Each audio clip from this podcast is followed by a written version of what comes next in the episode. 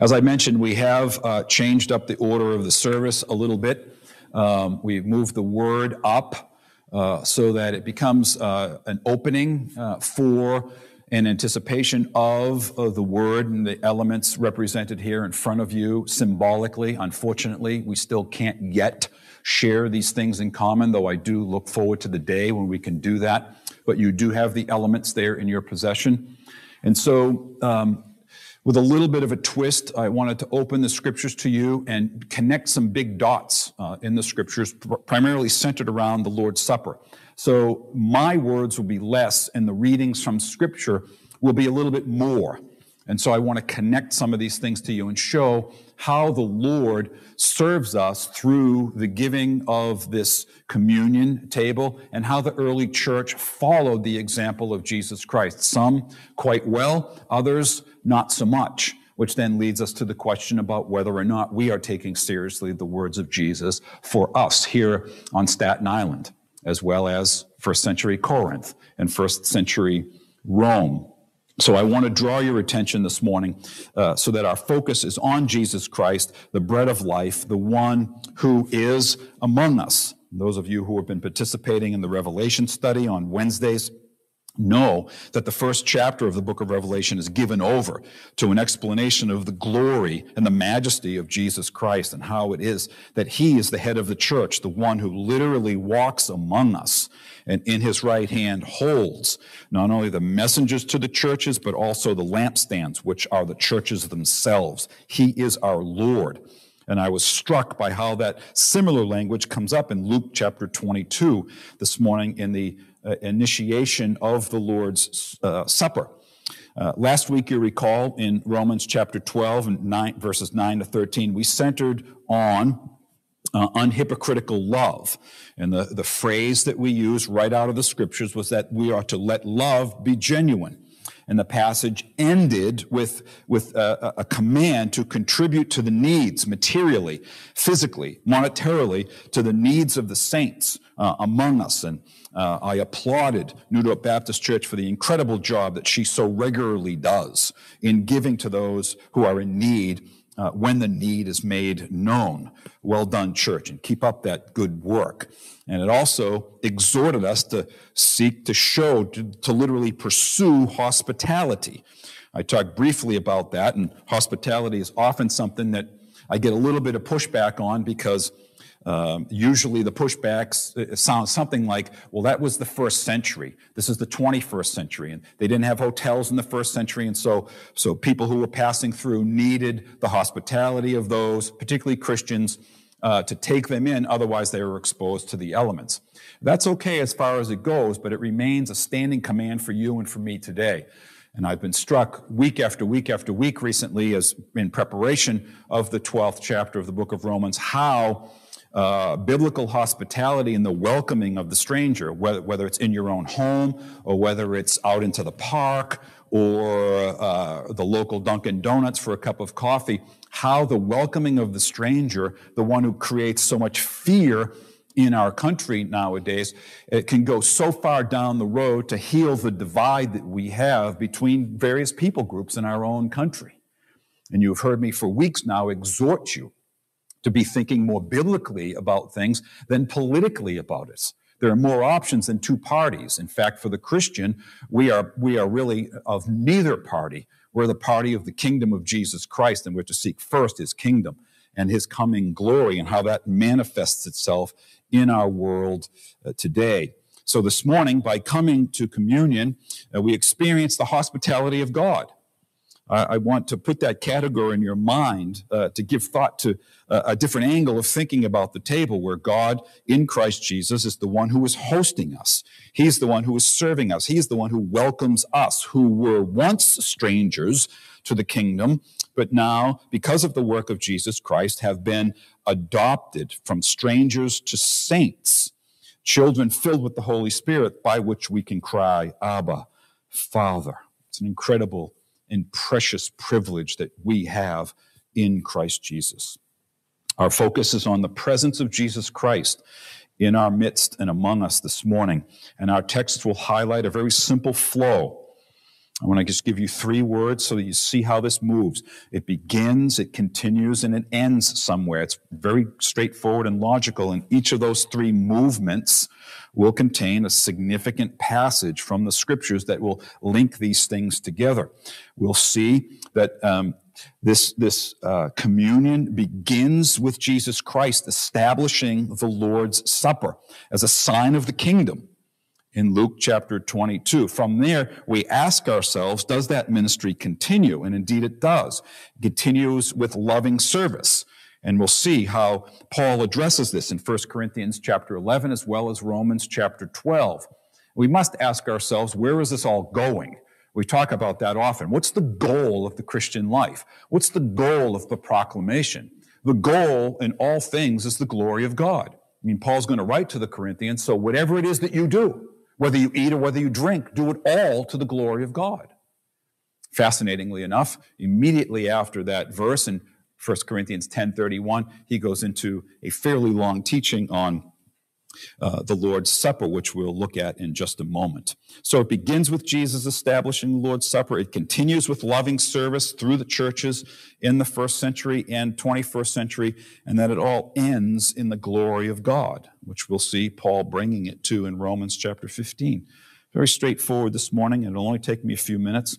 And I want you to hear the word of God read over you and how it is that these things hang together at this table too often it's a tack on. It's the last thing that we do. It's a build-up. But now I want to make sure it stays in front of us throughout each part of this morning's teaching. Let's begin with Jesus in Luke chapter 22, where I ask you to turn with me, if you would. When it comes to establishing the Lord's Supper, the gospel writers uh, have their accounts. It's that important, and understandably so. In Luke chapter 22, we have Luke's uh, version of the uh, institution of the Lord's Supper. And Luke's going to highlight two critical, crucial teachings of Jesus. The gospel writers have their unique emphases. Uh, one, uh, two things that Luke wants us to be sure that we see here is first that Jesus ties the meal to his kingdom and to the fulfillment of his new covenant. So I want to be sure we have these categories in front of you. When you come to the table, I'm sure for decades you've heard about the body being represented by the loaf and the, the blood of Jesus Christ being represented by the cup, and rightfully so. That's straight up biblical. But there's even more to it than that. Jesus is going to intentionally tie this Passover meal, which he's transforming to what we now call the Lord's Supper, and in so doing, he ties it very strongly to the kingdom and to what it means to be a new covenant believer as its fulfillment. You'll hear that in just a second as I read a, a, a, significant portion of Luke 22. Secondly, Luke emphasizes for us that Jesus not only ties the meal to his kingdom and to fulfillment of the new covenant. But Jesus also teaches us that one of the chief characteristics of new covenant believers is loving service, as he himself models. So as you've sat under my teaching over the years, you know that we will regularly use the paradigm of looking back, thanksgiving to the Lord, looking presently as well. How does this sustain us as this means of grace? And looking forward, because Jesus himself is going to say, in so often as you do this, do it in remembrance of me, and you proclaim the Lord's death until he comes. So there's a futuristic aspect of this table as well. In fact, the future in Christ has been brought forward so that you and I live simultaneously in the present and the future with a view to what the end is like. It's profound teaching. So those are the two emphases that Luke wants us to be sure we hear from Jesus as we read the following portion from the Gospel according to Luke. With me, please, Luke chapter 22, beginning in verse 7. We're going to read a lengthy portion of this, and I just want to read it so that you can hear it. Luke chapter 22, beginning in verse 7. This is the story of how this came about and how rich and deep our history is. Then came the day of the unleavened bread, on which the Passover lamb had to be sacrificed. So Jesus sent Peter and John, saying, Go and prepare the Passover for us that we may eat it. They said to him, Where will you have us prepare it? he said to them, Behold, when you've entered the city, a man carrying a jar of water will meet you. Follow him into the house that, that he enters, and tell the master of the house, The teacher says to you, Where is the guest room, where I may eat the Passover with my disciples? And he will show you a large upper room furnished. Prepare it there. They went, found it just as he had told them, and they prepared the Passover. When the hour came, he reclined at the table, and the apostles with him. He said to them, I have earnestly desired to eat this Passover with you before I suffer. For I tell you, I will not eat it until it is fulfilled in the kingdom of God. And he took a cup, and when he had given thanks, he said, Take this and divide it among yourselves. For I tell you that from now on I will not drink of the fruit of the vine until the kingdom of God comes. Second time. And he took bread, and when he had given thanks, he broke it and he gave it to them. This is my body, which is given for you. Do this in remembrance of me. And likewise, the cup after they had eaten, saying, This cup is poured out for you, is the new covenant in my blood. But behold, the hand of him who betrays me is with me on the table. For the Son of Man goes as it has been determined. But woe to that man by whom he is betrayed. They began to question one another which of them it could be who was going to do this. A dispute also arose among them as to which of them was to be regarded as the greatest. Can you imagine? Can you imagine? Meal with Jesus, and now the debate about who's going to be the greatest. He said to them, The kings of the Gentiles exercise lordship over them, and those in authority over them are called benefactors. But not so with you. Rather, let the greatest among you become as the youngest, and the leader as one who serves. For who is the greater, one who reclines at the table or one who serves? Is it not the one who reclines at the table? Here it is now. But I am among you as the one who serves. You are those who have stayed with me in my trials, and I assign to you, as my Father assigned to me, a kingdom, that you may eat and drink at my table in my kingdom and sit on thrones judging the twelve tribes of Israel. Simon, Simon, behold, Satan demanded to have you, that he might sift you like wheat. But I've prayed for you that your faith may not fail. And when you have turned again, strengthen your brothers. Peter said to him, Lord, I am ready to go with you to prison and to death. Jesus said, I tell you, Peter, the rooster will not crow this day until you deny three times that you know me. He said to them, When I sent you out with no money bag or knapsack or sandals, did you lack anything? They said, Nothing. He said to them, But now, let the one who has a money bag take it, and likewise a knapsack and let the one who has no sword sell his cloak and buy one, for I tell you that this scripture must be fulfilled in me. He was numbered with the transgressors, for what is written about me has its fulfillment. And they said, Look, Lord, here are two swords. And he said to them, It is enough. Christian faith is an historical faith with deep roots, as we've learned in Judaism. Exodus 12, part of our history, contains the story of the Passover, the great, the greatest Old Testament story of God's redemption, of his rescue of his people from that iron smelting furnace known as Pharaoh and the Egyptians.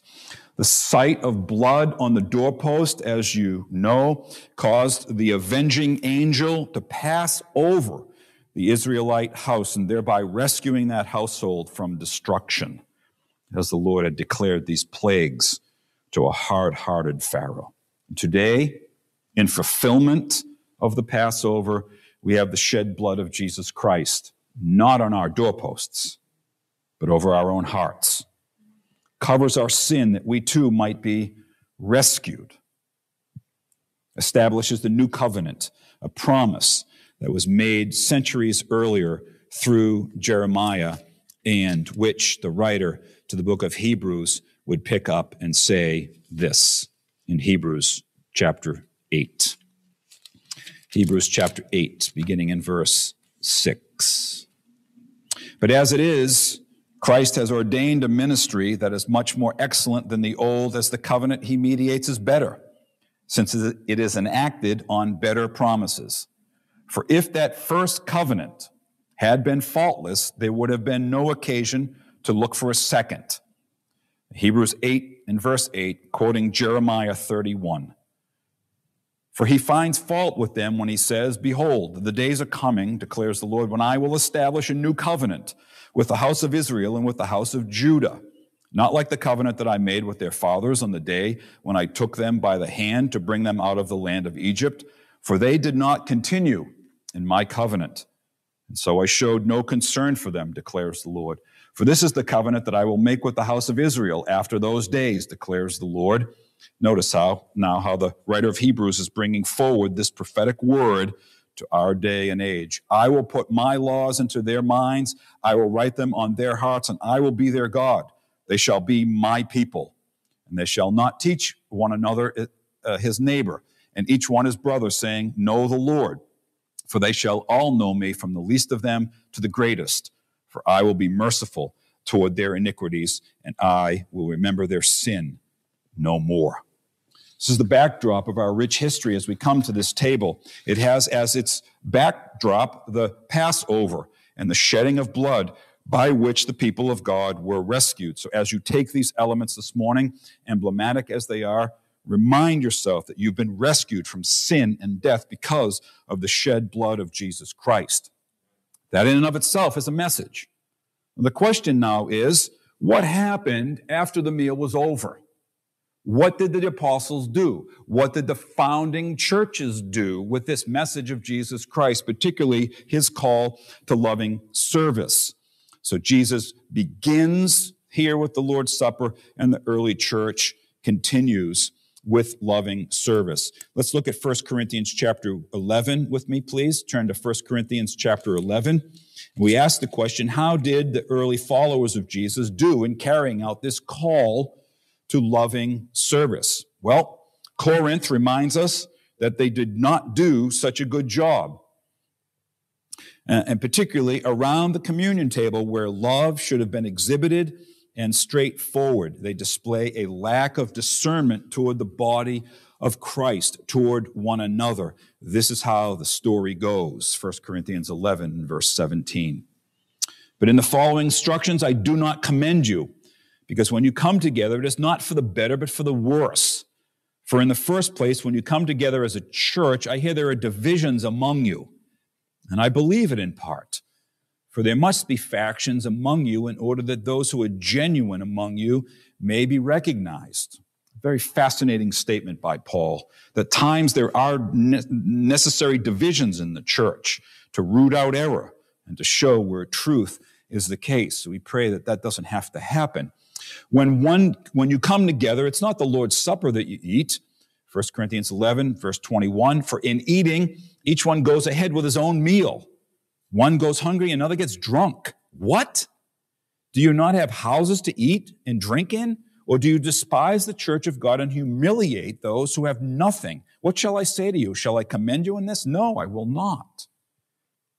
Far from loving attitude, the rich, because they did not have to work as much as the poor, arrived at the house church early, and the party was on, and they did not wait for their brothers and sisters. Instead of humility, it was humiliating. For I received from the Lord, Paul teaching now, what I also de- delivered to you, that the Lord Jesus, on the night that he was betrayed, took bread, and when he had given thanks, he broke it and said, This is my body, which is for you. Do this in remembrance of me.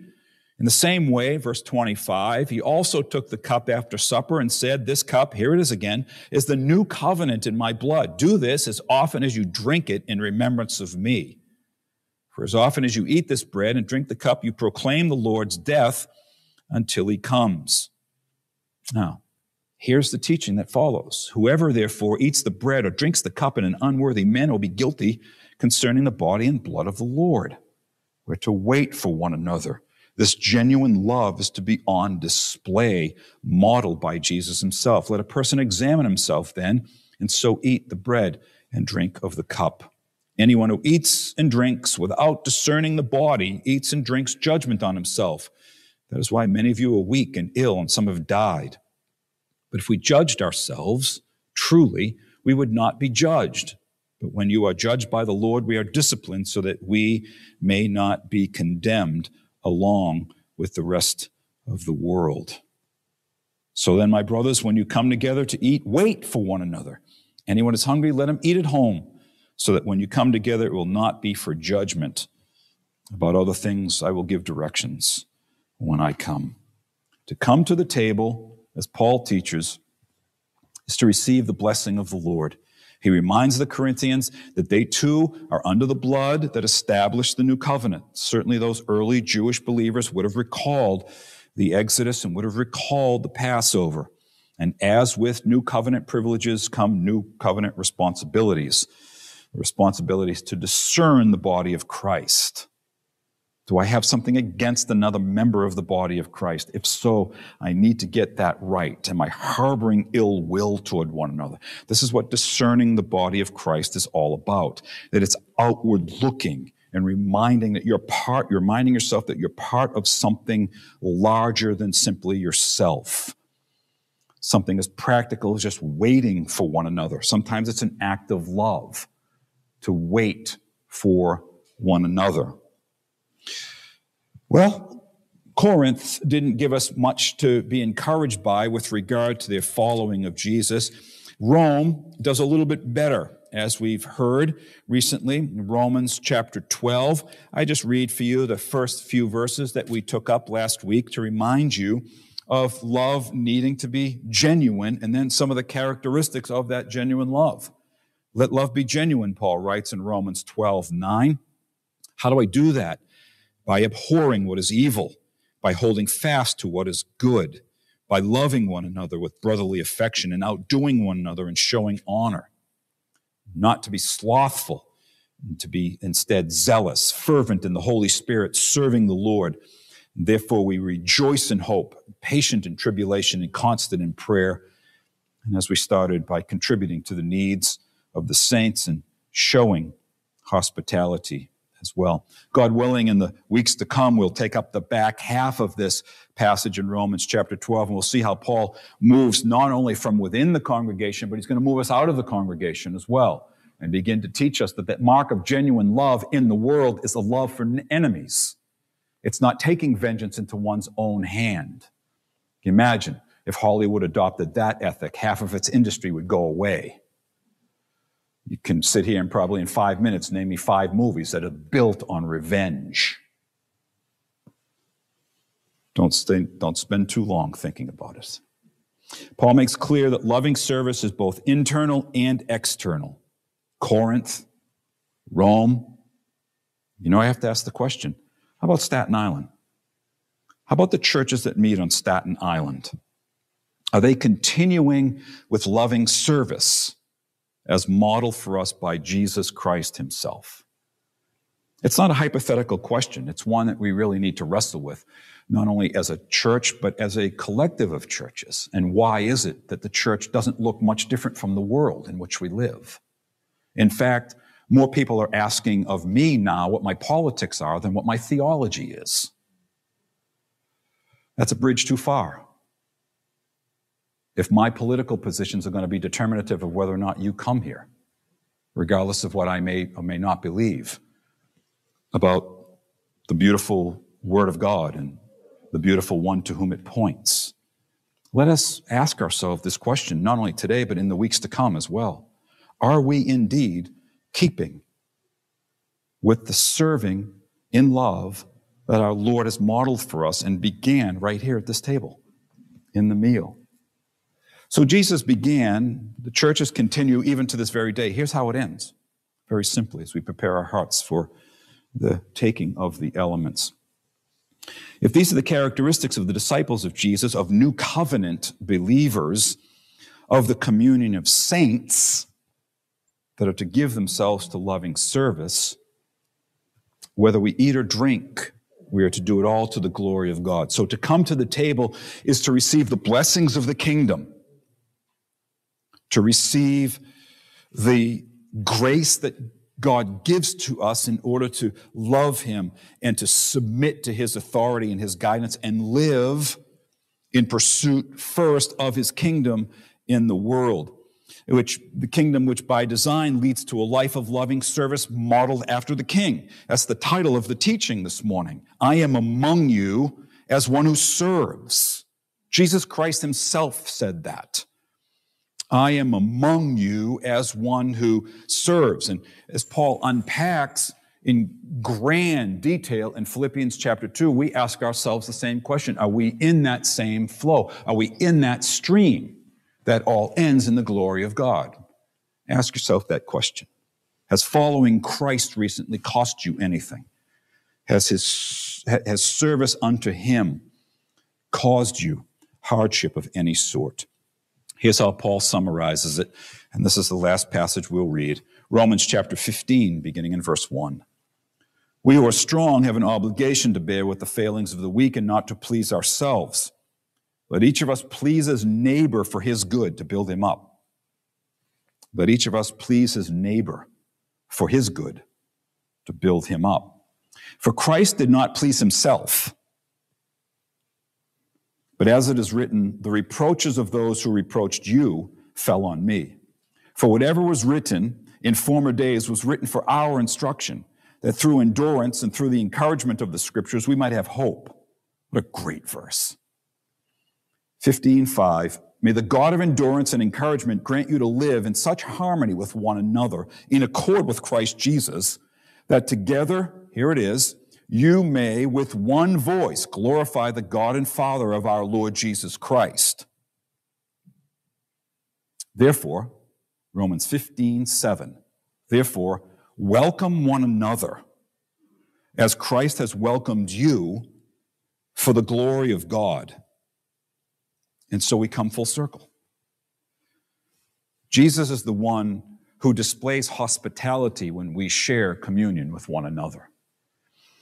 And the scriptures bring it back full circle to remind us that what has been written in this book has been written for our encouragement, for our strengthening, for our hope, for those moments when we're down. Where do we go? To the Word of God, because that's where our encouragement comes. And it's there where we find our hope. And where does Paul want it all to end? That together we may with one voice glorify our God who is in heaven, the God and Father of our Lord Jesus Christ. And then there's the therefore. Therefore, we are to welcome one another. As we are welcomed, so too we must welcome one another. And in so doing, glorify our Father who is in heaven. For the glory of God, welcome one another as Christ has welcomed you. Think how revolutionary that single verse is. You've been welcomed. You, as a stranger, have been invited in, and by faith have received Christ so that now you are in Him. And now, having received God's welcome, it's now to turn back to the world and to welcome others into that same space. It's transformative. Think about the people that you struggle with right now. Think about the people groups that are difficult for you to think, for you, for you, that are difficult for you to be thinking about. And God tells you to go to them and to welcome them because there was nothing lovely in you there was n- nothing worthy in me that drew God to, to me in the first place. I was unlovely, unlovely. I was unkind, sin stained, and hell bent. And it's in that state, just like you, that he came to you. And so worked in your heart to say yes to the effective gospel call in your life. How could it possibly be that you and I will draw a line and say this far, but not that far? Especially in this context where there was infighting, where there was these groups called the weak and the strong, where there was legalism, and where there were lines that were drawn and said, I can't fellowship with you because you don't. I'm going to argue, and by the time we get to Romans 14 and 15, that that's the central theme of the book. Paul's unpacking of all this glorious theology is not so that we would have our own systematics in our pocket, but so that our theology would be so good we would be well aware of the fact that ought, there ought not to be anything that divides us. Think about it. Think about the things that are dividing us this day. Churches are divided about whether or not they should be wearing masks. Churches are divided about whether or not they should be meeting. I mean, dividing. I mean, people are leaving. Can you imagine? After reading these magnificent passages and after seeing how these things get connected, the things that divide, I can't imagine our Savior is pleased. And yet, and yet, He's in our midst to serve us. And so is the gospel call in our own lives. Romans 15 is a magnificent chapter. And that seventh verse, it ought to be on the walls of your home. Therefore, look back as to what the therefore is there for. Look back, therefore, as you have been welcomed by God, ought we to welcome one another as well. It's essentially what was going on at the table. Strangers invited not to convert them because this is not a converting ordinance. Baptism doesn't save you. The Lord's Supper doesn't save you. Jesus saves you. But He's given us this to remember that we were once strangers and we've been invited in. And now we go out inviting others in. This is how it comes full circle when Jesus is the object of our affections. With the hope of which Paul speaks and through the encouragement of the scriptures, we strive to live in such harmony with one another, in accord with Jesus Christ, that together we may with one voice glorify the God and Father of our Lord Jesus Christ. We therefore welcome one another in Christ as we have been welcomed to this table. I am not Jesus, but I stand in his place as his representative. And I invite you to this table. I invite you to this means of grace where he is present in a profound way. Our, our, our, theology is not Roman Catholic, so we, we don't insist on this being transformed in some way to the actual body and blood of Christ. We don't believe that that's what the scriptures teach, but we do ourselves a tremendous disservice I believe, if we allow the pendulum to swing so far the other way that it ends up meaning nothing. It's more than just merely symbols. It's an ordinance that Christ Himself has given His church. It's a symbol of love that ought to send us out in love. And so, as much as I passionately would love to break this bread and move it around, we can't. In the meantime, we do what we can do. But I wanted you to see these elements. This one loaf, which he took that night and he broke it. He broke it, he took a piece of it himself, and he gave thanks. And then he put it on the plate and he moved the plate around. He said, Take a piece of this. It's one loaf. This is why I'm doing this for you, and this is why I want you to see this. This is one loaf, symbolizing our unity, the harmony which you and I are to possess, such that with one voice we may glorify our Father in heaven. And after the supper, he did the same thing and he took the cup. Part of a Passover meal. There would have been four cups, third cup, the cup of blessing, and he blessed it, sipped it, and he passed it along and said, This cup is the new covenant in my blood. It's transformative in a single sentence out of the mouth of the Master transforms the sacrificial system of the Old Testament now fulfilled in the singular sacrifice that was sitting there eating with them. Communion is not something tacked on. Communion is central to our faith. It Doesn't replace the gospel. But tell me, it certainly represents it well. Here is Jesus Christ. sacrificed, bloodshed for the forgiveness of our sins. In him, united, harmonious, one people, with the law written on our hearts, just as Jeremiah prophesied centuries before Jesus arrived. I would love for you to still your hearts and minds together with me, taking up the communion elements. Allow us a moment or two of silence for personal reflection. I will lead you in the taking of that wafer and of that juice in just a moment before Brother John returns to us. Let us humble ourselves before him in silent prayer.